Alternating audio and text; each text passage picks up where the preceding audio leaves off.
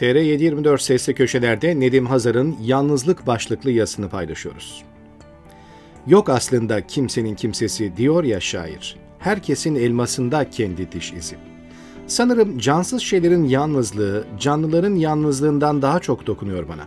Hemen itiraz etmeyin. Elbette eşyaların, mekanların birer ruhu olduğuna inanıyorum ben.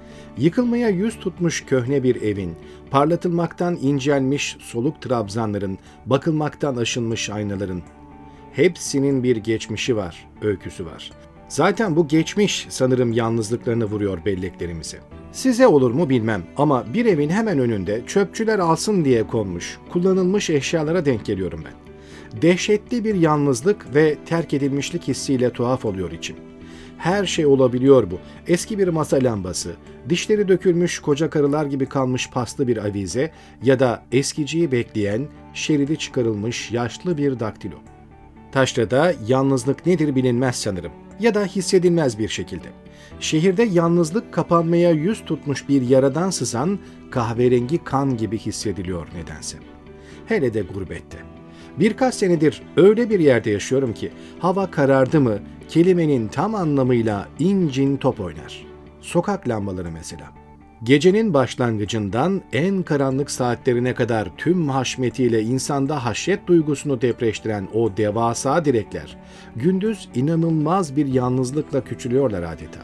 Gecenin o gölge uzatıp izbelik kısaltan hakimleri gündüz terk edilmiş birer yetim çocuk gibi fark edilmiyorlar sanki. Bu yaştan sonra çok daha iyi anlıyorum ki şehrin en yalnız mukimleridir sokak lambaları. Hele ki mevsim yağmurluysa.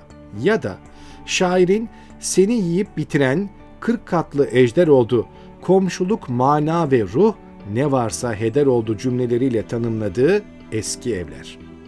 Terk edilmişliğin acısıyla suskunluk yemini etmiş, yemekten içmekten kesilmiş veremli kızlar gibi gün geçtikçe eriyen o ahşap yapılar.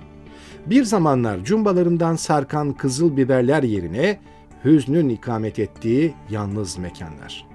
Kalabalıklaştıkça arsızlaşan insanoğlu benzersiz bir cüretle yalnızlaştırdı her şeyi. Yollar yalnız, parklar yalnız, bahçeler yalnız, sokaklar yalnız, lambalar yalnız, evler yalnız büyük şehirlerde. Saçma sapan bir aldanmışlıkla ne kadar tıkış tıkış alışveriş merkezleri çok olursa o kadar yalnızlığı kaybolur sanıyor insanoğlu. Büyük bir yanılgı oysa. Kalabalıklar kadar acınası bir yalnızlık olabilir mi? Büyüyen binalar değil, yalnızlıklarımızdır. Eskinin dar sokakları bugünün otobanlarından çok daha genişti emin olunuz.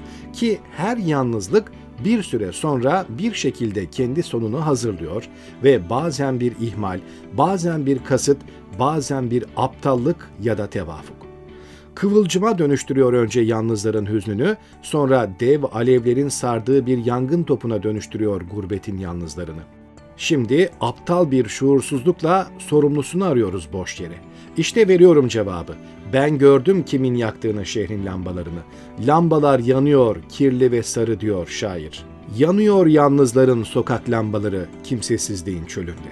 Biz hızla yüceleştirdiğimiz kendi yalnızlığımıza yanalım.